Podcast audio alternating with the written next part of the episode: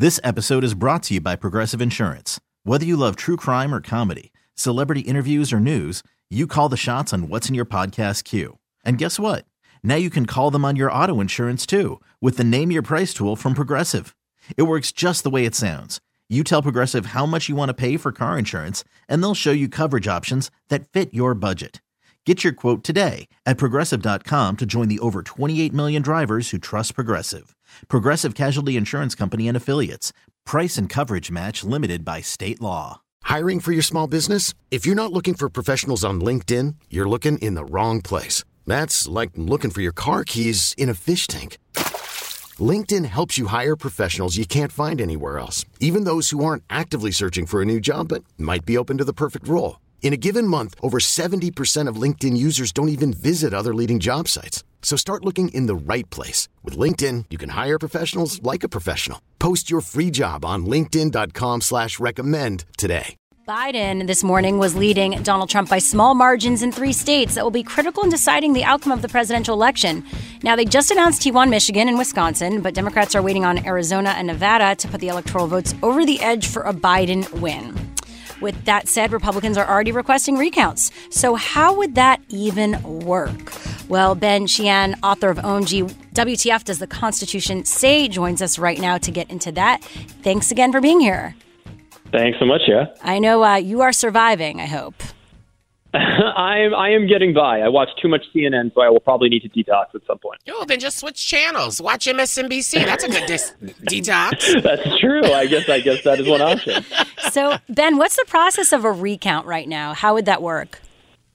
So, you know, it really goes back to the fundamental uh, fact that states are largely the ones that run our elections, even at the federal level. Even though in the Constitution, Congress can uh, override uh, a state state law around the times, places, and manner of elections. It really is up to each state, and they have their own rules. So, for example, in Florida and uh, Georgia, you know, uh, uh, races that are automatically uh, races that are within a certain percentage point. I believe it's half a percent in uh, uh, Georgia. I'm not exactly sure about Florida, but um, within a certain margin would trigger an automatic recount.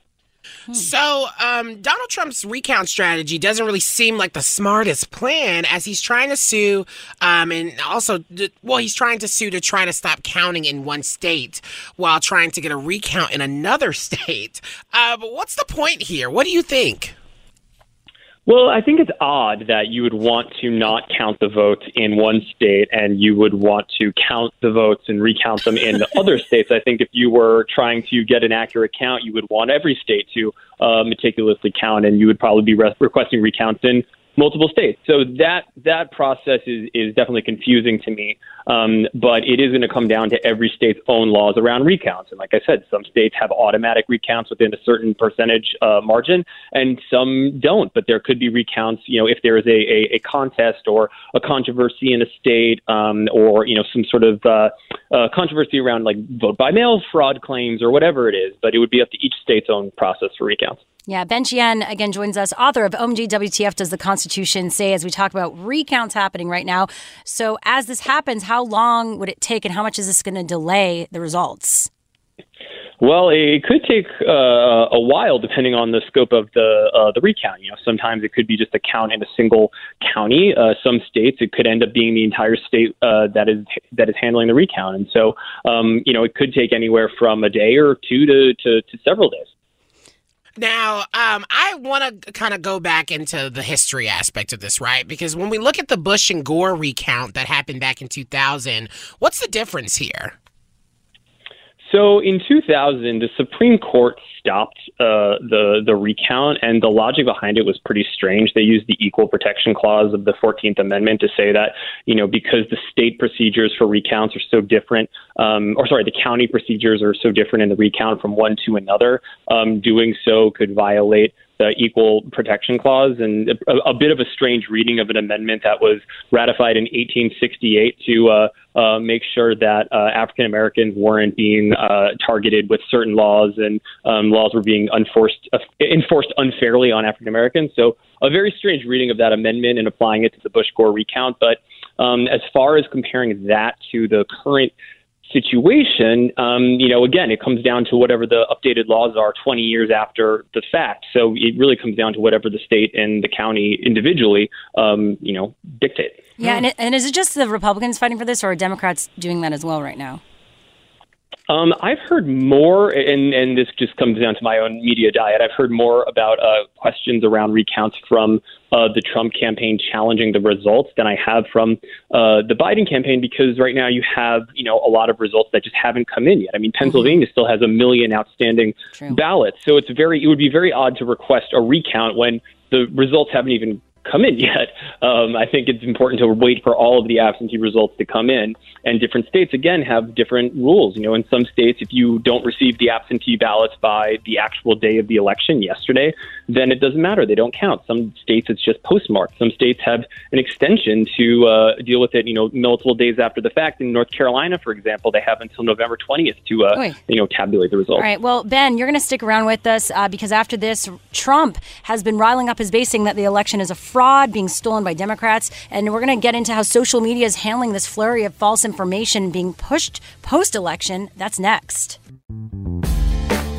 Unsurprisingly, Trump began to claim victory and say the Democrats were stealing the election in the wee hours of the morning. Of course we were. The Democrats are the big back boogeyman.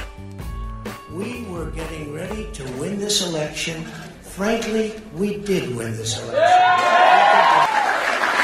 So our goal now is to ensure the integrity for the good of this nation. This is a very big moment. This is a major fraud in our nation. We want the law to be used in a proper manner. So we'll be going to the U.S. Supreme Court. We want all voting to stop. We don't want them to find any ballots at 4 o'clock in the morning and add them to the list. Okay? So, after those controversial statements, there's been a big push to claim that the continued counting of the ballots is voter fraud. It's riled up his base and forced both social media networks, the media, and the Democrats to stand their ground against false claims in an extremely tight race. And back with us is Ben Sheehan, who's the author of OMG WTF Does the Constitution Say? Thanks for jumping in today. Of course. Thanks for having me back. So, when you saw that statement, that clip, I was watching that live. I was like, are you for real? I mean, it wasn't surprising. It felt like this was going to be his strategy, but to hear it come out of his mouth was just like, I don't even know what to say.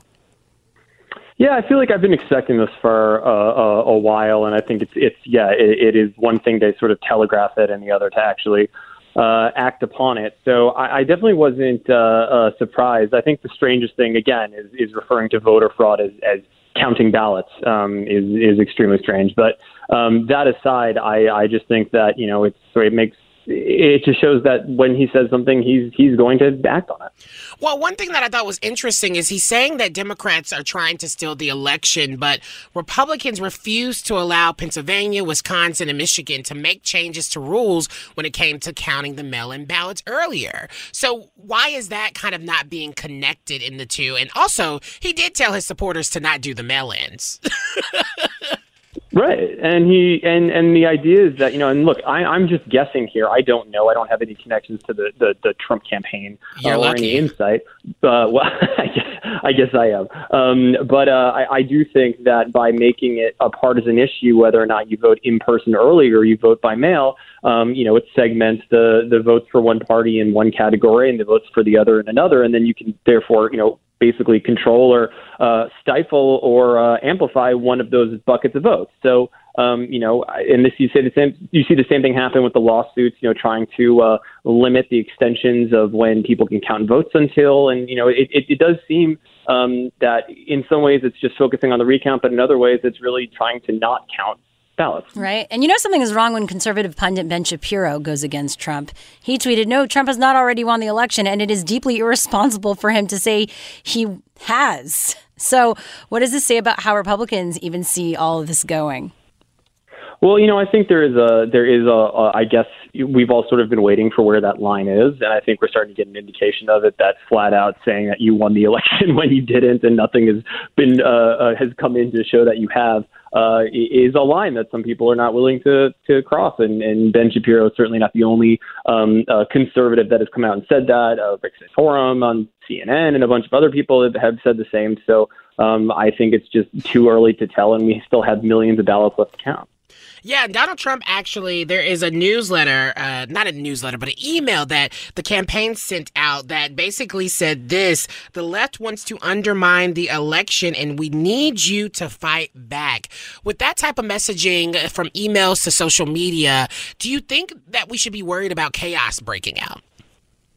Yes, absolutely. And I think we've already seen chaos starting to break out. I mean, there are people who are trying to storm uh, um, uh, a county clerk office in Detroit right now, trying to break in and, uh, and make sure that the ballots are quote unquote being counted fairly, even though inside uh, the clerk's office, they have, um, you know, Republicans, Democrats, and independent um, arbiters and, and, and monitors watching the, the, the recount. It's, it's very eerie of what happened in 2000, where in, um, uh, in in Florida and Miami, you had a, a group of people show up and uh, you know try to break into a county clerk's office and monitor the recount and you know potentially do God knows what. So it is very dangerous. It is very frightening, and we should take it very seriously. Yeah. Well, Ben, thank you again for being with us today. We appreciate it.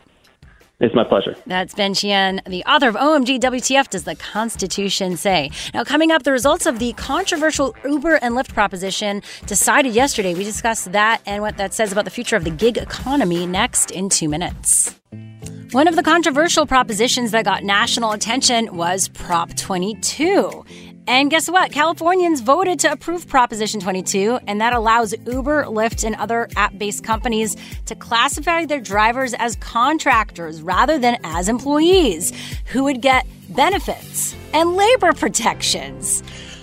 Yeah, I think the the bad thing about this, right, is that unfortunately California is t- trying to group freelancers all in like one thing, right? They're trying to make it seem like freelancers all do the same jobs and they need the same protections and they need the same uh, rights. And I think that's what's confusing about this. And a lot of people, um, even kind of looking into this decision, are even you know saying that this is one of the most like poorly written, written and vague uh, rulings that they've ever seen. it's problem, not yeah. good. The problem is this is all very nuanced. This is a new time, right? We've never dealt with jobs like this, right? And so with that, you need to create new laws to adjust to that and also adjust to the fact that we're in a pandemic, right? And if you're going to require your workers to be on the front line, they should have protections and health insurance probably right now as well. Yeah, and it's so okay, so I tried to take a poll on on Twitter to see like if you're in California, were you for AB5 or uh, or Prop 22 and a lot of people are coming at me saying that I worded it wrong okay. because saying basically my poll can be answered because if you're for AB5, that means you're against Prop 22. Yes. And someone said employees should be employees with all the benefits and the obligations from employers that comes with that. And yes, this means businesses have to pay workers, cover expenses, benefits, and more. Well, yeah, to be clear, with Prop 22 passing, it exempts the ride sharing companies from California's AB5, which, as you mentioned, is a law that went into effect earlier this year and requires gig economy companies to reclassify many independent contractors as employees. And as employees, drivers would have had a right to benefits like minimum wage, health insurance, overtime pay, sick leave, and a right to form a union. And you know how much money Uber, Lyft, and some of these big giants gig economy companies spent on trying to push this? $185 million. So what? Close to that's basically if you want to round it up close to 200 million dollars that they could have just used to pay, it right? Was, yeah, it was the most expensive ballot initiative in the state's history and they succeeded. And actually, I want to play a clip from Cherri Murphy, who is from the Gig Workers Rising organization. And here she is reflecting on the proposition. What I know about uh, Lyft and Uber's track history is that, you know, California is the fifth largest economy, and it's unlikely um, that they would leave. And um, economists have spoken that actually they can be sustainable. What they could have done is spent this $200 million and given the drivers and um, what they deserve, which is sick leave and unemployment insurance um, in the middle of a pandemic. And what they're doing is shirking their responsibility.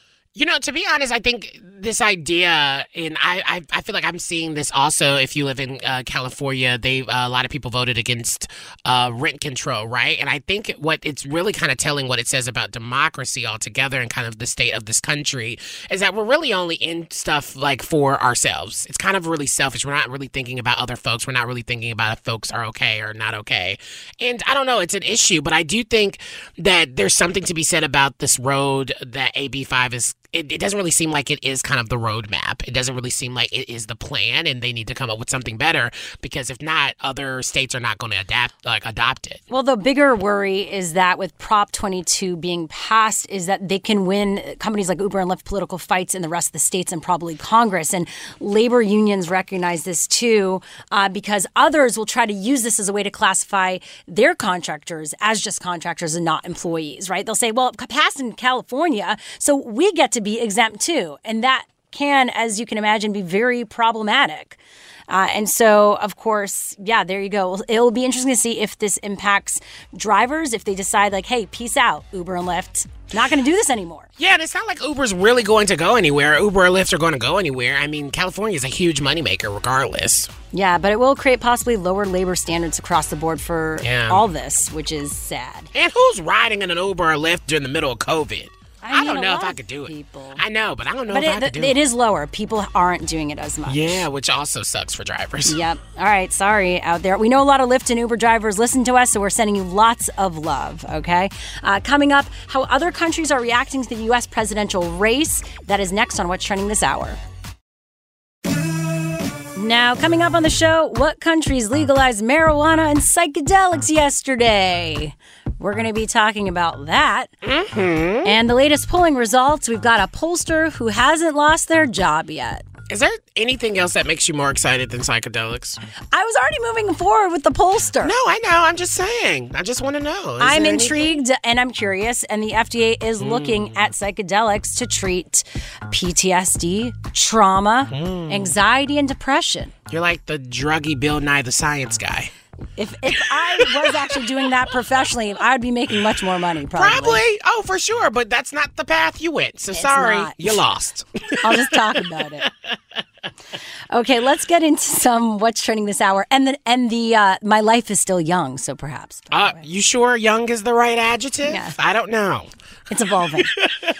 so, uh, what's trending this hour as the world watches the U.S. elections? Many leaders are speaking out. And here's UK Prime Minister Boris Johnson saying he won't he won't agree with Donald Trump's suggested the suggestion that the US election result could be fraudulent. Can I start with the elections in the United States? Whatever the results, will the Prime Minister join me in saying that it's not for a candidate to decide which votes do and don't count or when to stop counting?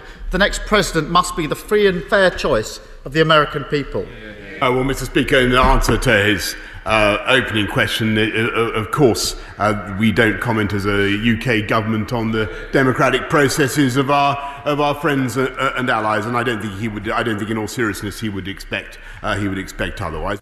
So Boris, by the way, Boris was that Johnson. Boris of the second part? So the first one was uh, someone asking the question. That Boris was the second part. It sounded like someone with a speech impediment. Like I don't know. It, it, sounded really like gibberish. I thought it was more felt like we were watching like a movie, like a Victorian movie, like here, here. No, uh, Game of Thrones yeah. and uh, the other show was really much better than whatever that was. Well, Boris Johnson, as we know, has been an ally of Trump's in the past, but yet he's being called out by his colleagues, saying, "You're not going to agree with this guy, are you?" And he said, no, Of course not. Of course. I. Uh, he also was against COVID. Remember, he didn't believe in it, and, and then he caught it. it. I mean, so it's a running thing for men like him. You know what they say: birds of a feather flock together. Yeah. Well, residents living in and around uh, this town in India. It's the ancestral village of Democratic Vice Presidential nominee Kamala Harris. They gathered at a temple yesterday to pray for her victory ahead of the election. The videos coming out of this town, I mean, they're taking pictures of Trump doing things to that picture. They're praying. I mean, she, she's got a lot of positivity on her side. That's all I can say. So that's coming uh, from India. And uh, ballots marked with Sharpie pens are valid in Arizona, according to Arizona election officials and fact checkers. Sharpies are allowed to be used on those ballots and do not invalidate those ballots. Uh, the Maricopa County Elections Department said their voting centers prefer the use of Sharpies so the ink does not smudge when ballots are counted. That's some news right there. And House Minority Leader Representative Kevin McCarthy praises the work Donald, uh, President Trump has done for the country and the Republican Party and predicted that after the final vote counts are complete, the president will be reelected. And uh, he continued on at a news conference today uh, talking about how positive things were going and how he was basically going to win. And reporters questioned, you know, uh, does he agree with the fact that Trump is saying that the election is a fraud? And he said he just wants a fair count. He just wants a fair count. And yet we know he's also fighting the fair count. So you know, there is so much news happening on a daily basis, and I feel like I'm also like over here reading stuff as well, where I'm just like, I have no clue what you're talking about. Well, there's a clip I actually wanted to play, but we can't play it. So instead, I'm saying it.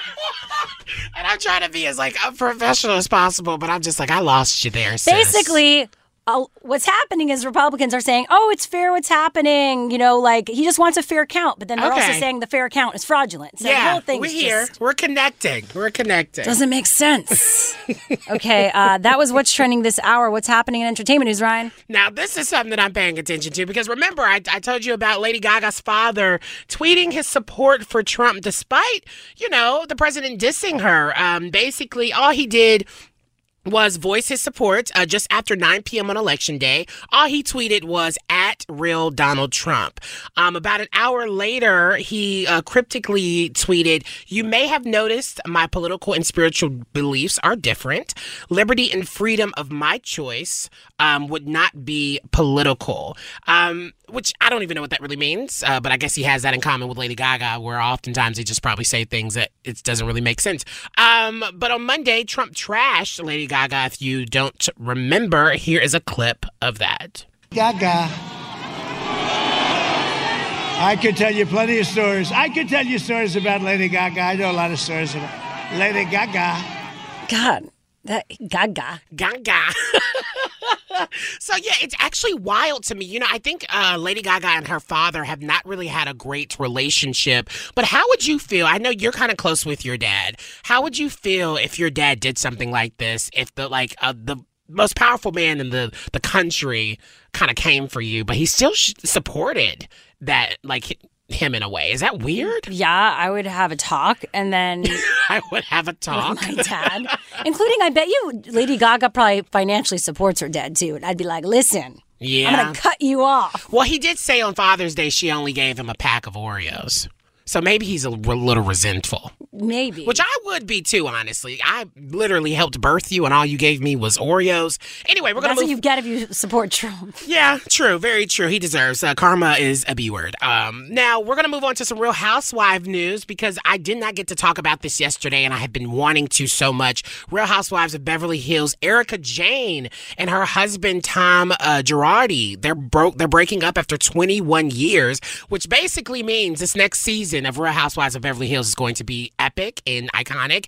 And, you know, anytime someone breaks up with their husband, it's like they're going down their, you know, their like living phase. See, just like you say, make fun of my interest in psychedelics, I get to make your fun of your interest in those housewives reality shows. Sure, it sounds like you're half asleep. Half asleep? Yeah, like it was like, yeah, I'm just you know, making money.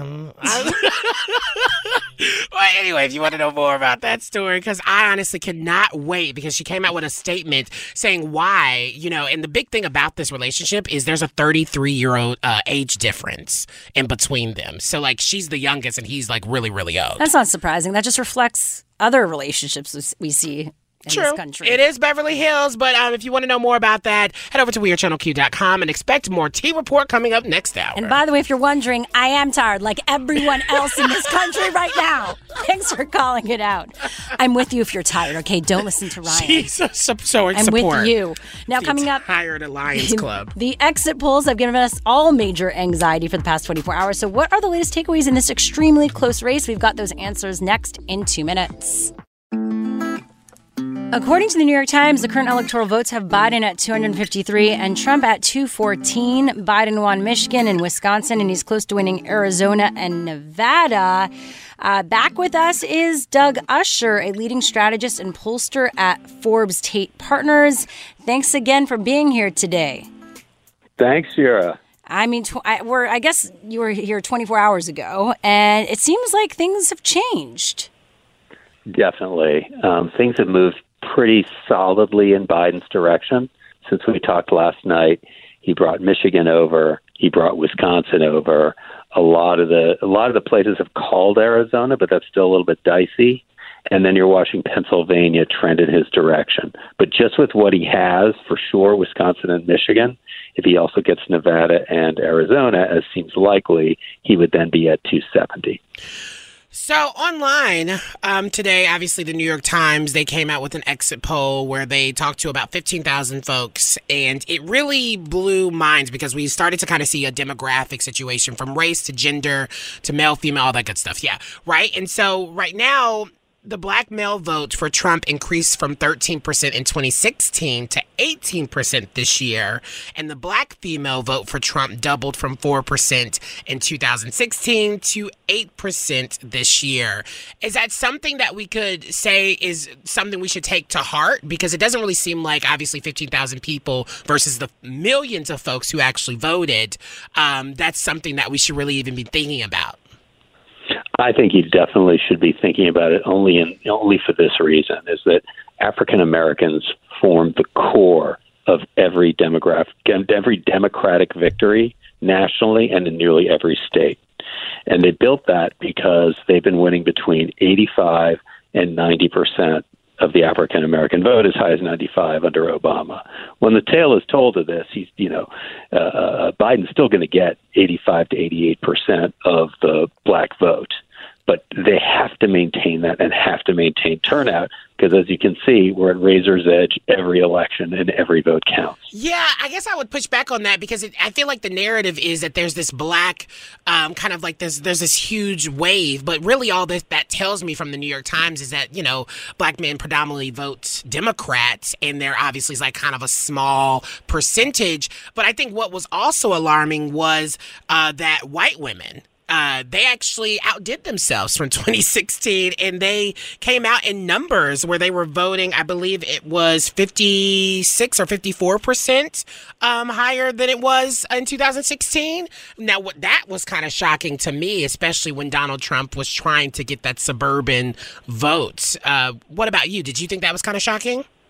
Yeah, I think that what's going on, I mean, to me, that's true. And I think what was also shocking is you get outside of the big cities and Donald Trump isn't winning 60%. He isn't winning 70%. He's winning 75 and 80% mm-hmm. of voters that nobody cares about and nobody talks to.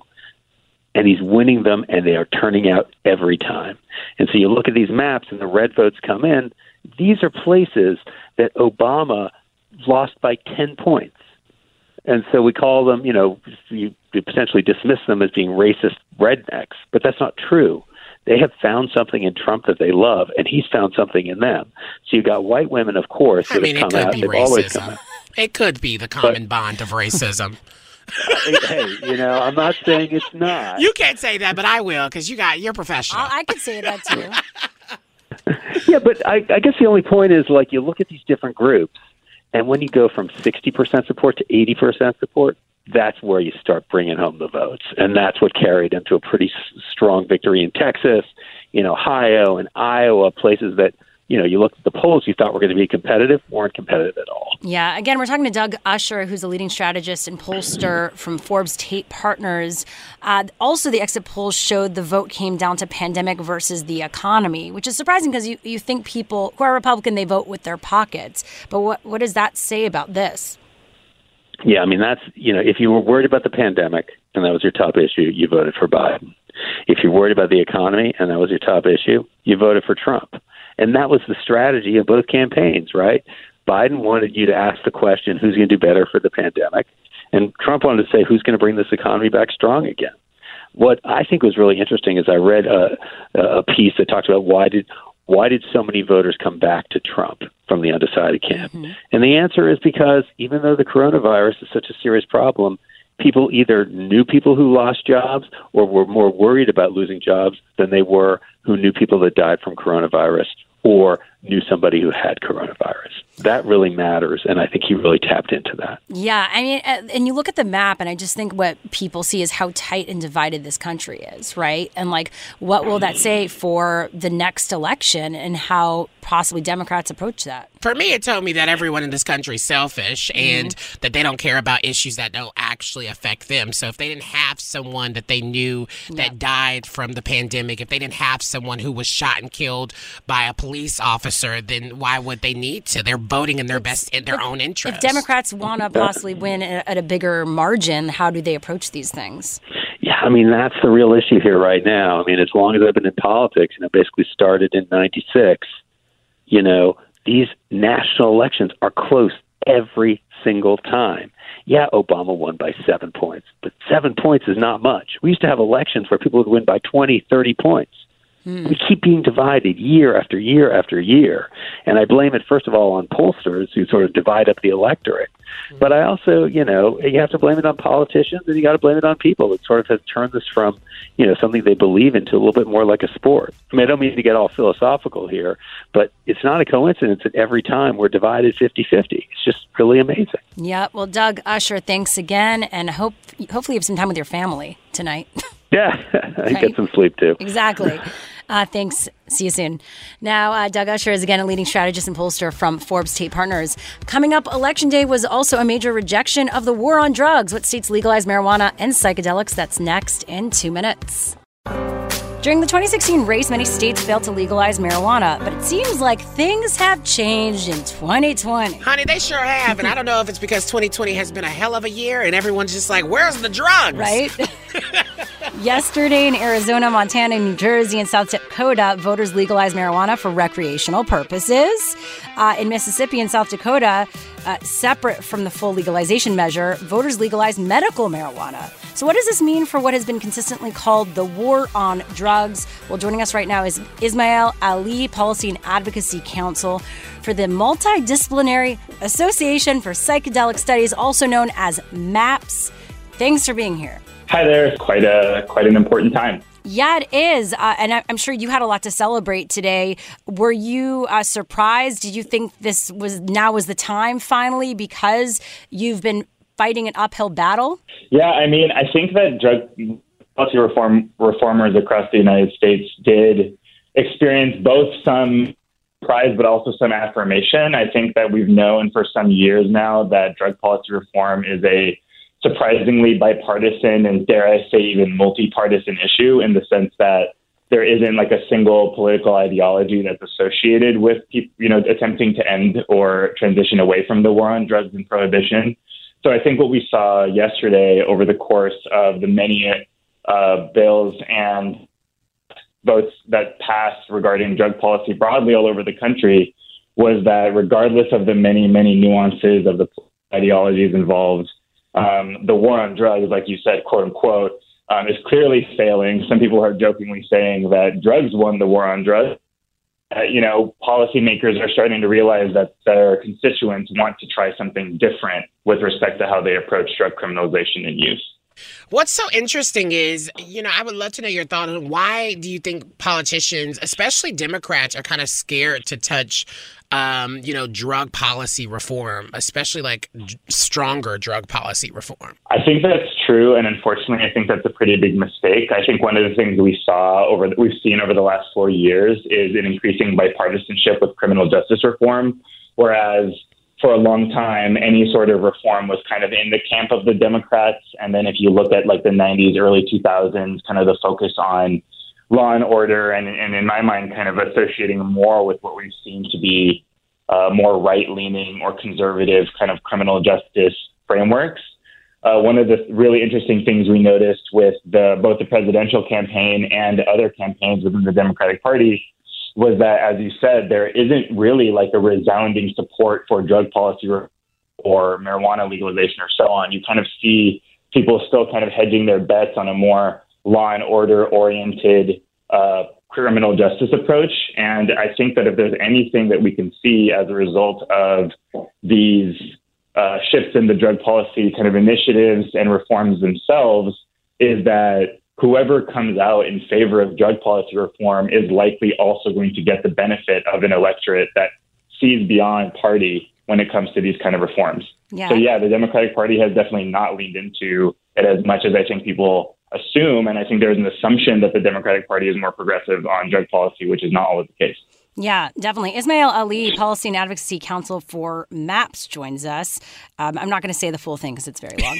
uh, but I mean, yeah, I, I, think that people are surprised because in the end, if you think about Republicans, it's all about the money. And actually, there's a lot of money to be made when a state decriminalizes marijuana. Yeah, I mean, I would caveat that a bit to Okay. say that what we're seeing is not just decriminalization, but we're seeing legalization, which, you know, as a policy it kind of implies that we're actually creating a regulated system, a regulated economic system where people can buy and sell and participate in an economy. So I fully agree. Like, if you look at what happened in uh, Oregon with Measure 110, which decriminalized the small amount, you know, the possession of a number of different drugs, all drugs, in fact, there you're going to see less of an opportunity for a massive like economic shift um, in, for example, how we deal with all drugs, as opposed to what it's going to look like in a state that legalized or regulated marijuana and actually created an economic system around it. And that's where you see kind of the big bucks start to potentially roll in. Yeah, and let's talk about because I feel like with a conversation like this, um, when drugs are not decriminalized, it disproportionately affects black and brown folks.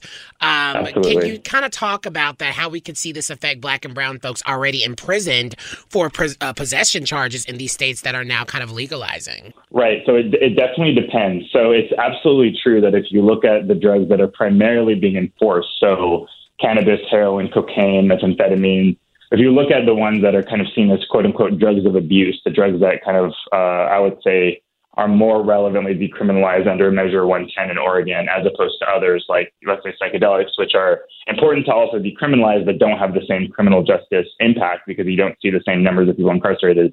I think the actual kind of like real impact as far as, you know, marijuana legalization or decrim or so on for people who are currently incarcerated is going to depend on the state.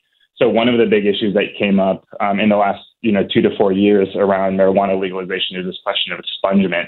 So unfortunately, we don't live in a paradigm where just because something is illegal, or excuse me, something is made legal now, it is retroactively also made legal. So there are going to be states, and this has already been the case in some states that have already legalized, where you can have a legal business, you can make money off of marijuana or off of these products, but people are going to stay in jail uh, because they were arrested prior to that legalization for a charge related Ah. to that drug. So it's really important that constituents in those states fight for not just expungement, but what we're really pushing for within the reform community is automatic expungement. The cost of that expungement should be on the state. Um, it should not be the you know it should not be on the individual who was incarcerated to actually have to go through Yeah. that process.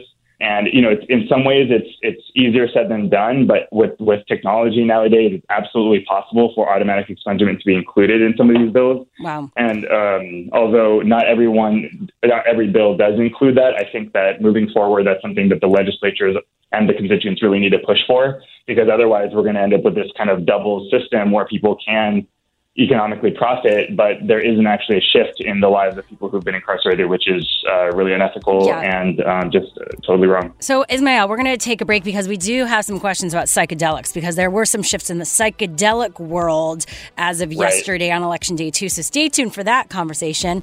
Don't go anywhere. Many states yesterday, as of election day, legalized both marijuana but also some psychedelics. And back with us is Ismail Ali, Policy and Advocacy Counsel for the Multidisciplinary Association of Psychedelic Studies. Now, they do all the actual studies around um, the use of these drugs, and they're very much legitimizing it. Uh, The work they're doing is incredible. Please check them out. M A P S, like the word maps. So, Ismail, thanks again for joining us. Absolutely. Thank you. Happy to be here. So before we move into the fun stuff, the psychedelics, I really wanted to talk about kind of the Bible Belt, right? Because I'm from Nashville, Mississippi's not too far, and I was so shocked by them kind of even passing it to be for medical uh, usage. Do you think there is probably going to be a chance for it to move to recreational purposes, or do you think conservatives are like, we'll give you this, but not, you know, moving it? Yeah, I think they're going to take it one step at a time. That was one of the things that I think the drug policy reform movement really realized in the process of getting to adult use in more kind of quote unquote liberal states like California or Colorado, where this there's a way where you can show a group of people, you can show the state, people within the state, that you know the world is the, the sky is not going to fall if they create legal access to marijuana, even if it's only a medical context. And at this point, it's become so clear from an evidence-based perspective that there are things that marijuana can help with that are not actually that uh, are not very well treated by Western medicine or other kinds of medicine. That frankly, I think that all people, including conservatives, are not only becoming more open to criminal justice reform because of the big shift toward kind of more bipartisan criminal justice reform policies over the last four years, but also realizing that if you know there's enough economic benefit and you know not as much of a kind of social moral impact as I think people, especially conservatives, tend to assume will happen with something like cannabis passing.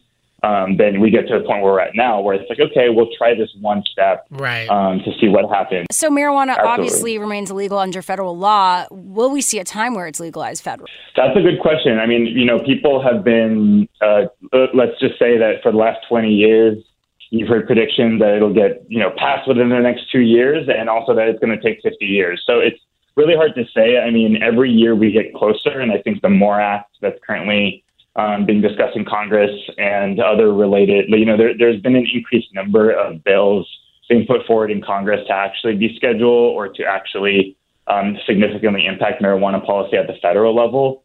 Um, I do feel encouraged because we're now at a point where you know we have a critical mass of states that have legalized adult use, more than half have legalized medical use. Um, it's it's getting harder and harder for the federal government to justify its position um, of keeping it illegal in the way that it does. Uh, and the federal government is notoriously uh, slow to change certain policies. And unfortunately, as much as I think it's possible that you know drug prohibition, the, excuse me, marijuana prohibition at the federal level could change in the next year, I also unfortunately wouldn't be surprised if it took you know, longer than that in the multiple years. We've got to, before we say goodbye to you, we can't have you leave without talking about psychedelics. Where did we get to as of yesterday with the psychedelic space? So, first off, voters in the city of Washington, D.C. Um, voted to deprioritize enforcement of psychedelic plants and fungi, which is a big deal because unlike the other three cities where similar quote unquote decrim nature kind of initiatives have moved forward, um, this I-81 actually went to the whole city of DC. So it was actually the you know the entire city that voted on that quite resoundingly. Um, that they wanted to move forward with, you know, decriminalizing access to these substances, which is huge. That's shrooms, by the, the way, same, fungi. That, that, so that's like yeah, it's going to be it's actually four it's actually multiple categories of plants, including fungi. Got so it. it, it also includes things like ayahuasca and ibogaine oh. and iboga and other um, entheogenic or let's say plant-based or plant-derived psychedelics. Um, so it would not include something like LSD, but it would include everything that kind of falls into the plant category. And what did pass that was only focused on psilocybin was Measure 109 in Oregon, which created a system for legal psilocybin services. So facilitated uh, services where a person can work with a practitioner in like a medical adjacent or kind of similar to a therapeutic context okay. um, where they're actually doing it with the intention of treatment. And that one is focused on psilocybin, but it's important to note that in Measure 109, psilocybin itself is not decriminalized. So it's closer to what we saw with um, almost like Prop 64 in California, where it created like a legal regulated industry with licenses and so on, where people could participate in it. Um, but it doesn't, it didn't fully, fully decriminalize the plant. You must really like lastly- drugs. Mm-hmm. You must really. I you know I- so much. I'm so impressed by your We need encyclopedia to go. He was brain. about to say one last thing. We do need a wrap, though. Totally. No, no, okay, great. I, I will say this one last thing, which is that it's really important to pay attention to Measure 110 in Yeah. Oregon, which is the other kind of one that decriminalized all drugs. And that actually is significant for psychedelics because it also decriminalized MDMA, LSD, and mushrooms and all those things. So that, that feels like a bigger shift. And that's something we're going to want to keep an eye on in the next couple of years to see exactly, you know, whether or not we're Okay. ready for a fully decriminalized system or not. And that's in Oregon. That's in Oregon. yeah. Okay, Oregon's leading the way. Well, thank you so much, Ismail Ali.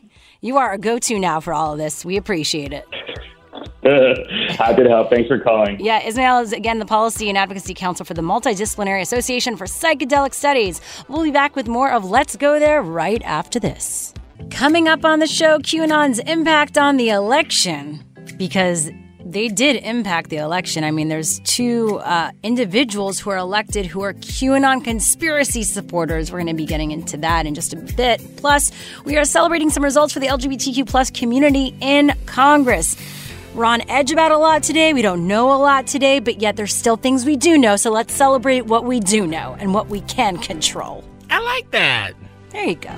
That's a perspective. I had my mask on. I didn't realize. you know, it happens. It happens. We're being safe in these streets. Exactly.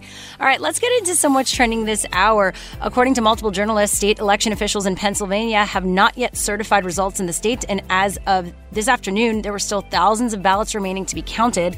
Trump's campaign has said it is suing to temporarily stop the vote count in Pennsylvania, claiming lack of transparency.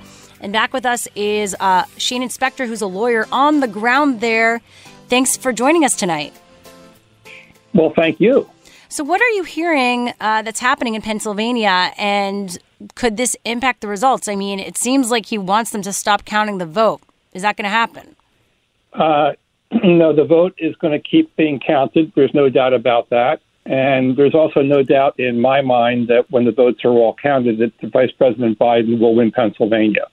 Ooh, now that's good news. But legally, though, Trump is trying to, uh, the Trump campaign is, is, suing Pennsylvania. Does he actually have any uh, legal kind of leeway on that? Like, is that actually possible? Yeah, he's got several lawsuits pending simultaneously. Uh, none has merit, and uh, all will be defeated if they are maintained. So I'm not concerned about the litigation. There's just no beef to his charges of widespread voter fraud either in Pennsylvania or anywhere else across the country. But if that goes to the Supreme Court, and the Supreme Court is obviously Republican, don't we have something to worry about them kind of going in favor of him? And that's kind of what he would want?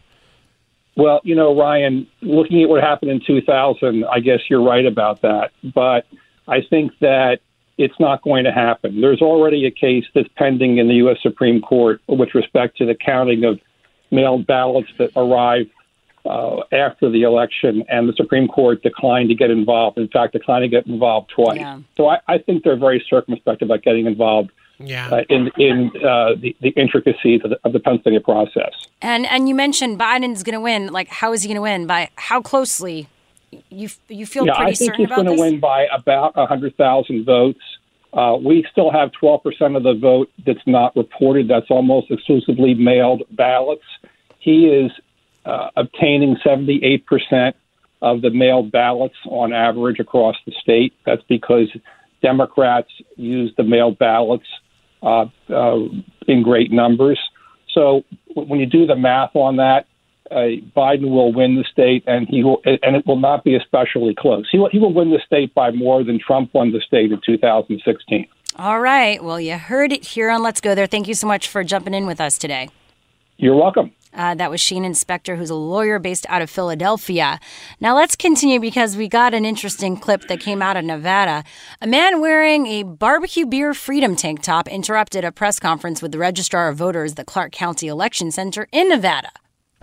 As I mentioned, we are not prepared to give that number. The Biden crime family stealing the election. The media is covering up. The Biden crime family stealing this election. The media is covering up. The Biden crime family stealing this election.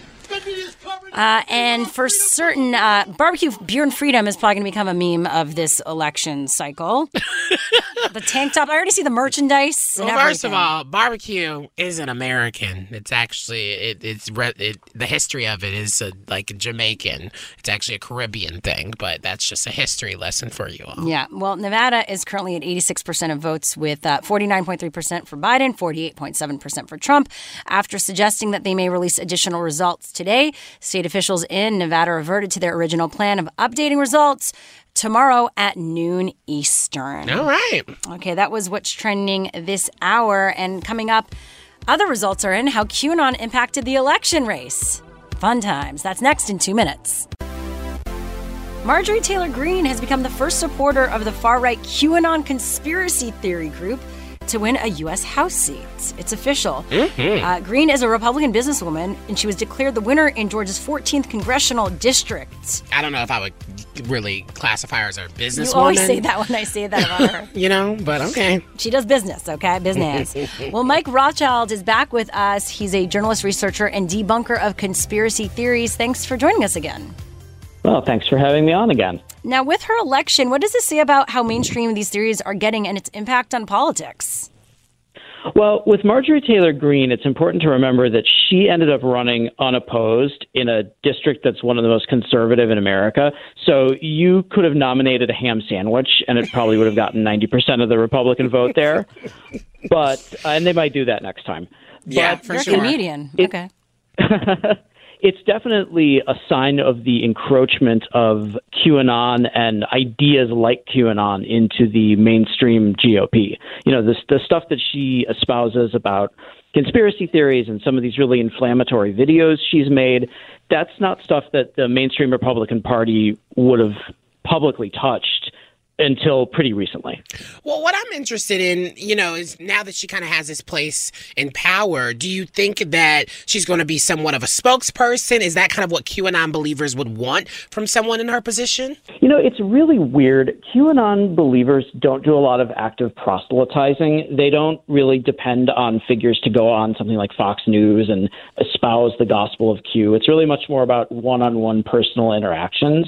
But her her uh, impact in the House is really going to depend on how visible she ends up being. You know, a lot of House members are really very anonymous. They just sort of do their jobs and, and go about their day. But you have those few that are on Fox News all the time, those few that are on MSNBC all the time. And if she ends up serving a couple of terms, if she rises to a, a high level on a committee, it's conceivable she could be on TV all the time. And that's when the conspiracy theory ideas that she's really espoused for the last few years could start to become normalized. Mm, yeah, that is somewhat scary. Again, we're talking to Mike Rothschild, who's a debunker of conspiracy theories. Uh, how much did we see Q as part of Election Day, or did we?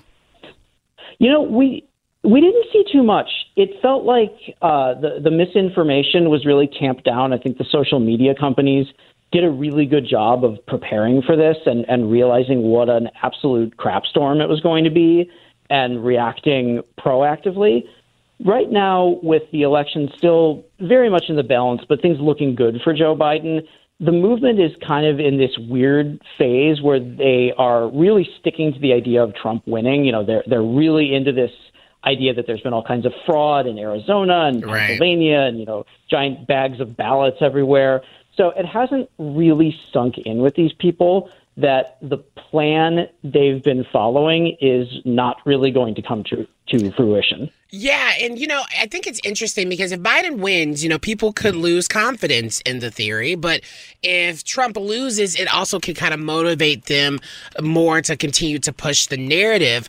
Do you think this is ever going to stop? And which one of these kind of, um, uh, I guess, the ways of thinking about it is more dangerous? Well, I don't think it's ever really going to stop. You know, the, the mythology of QAnon might change somewhat if Trump is out of power. You know, some of the particulars might change.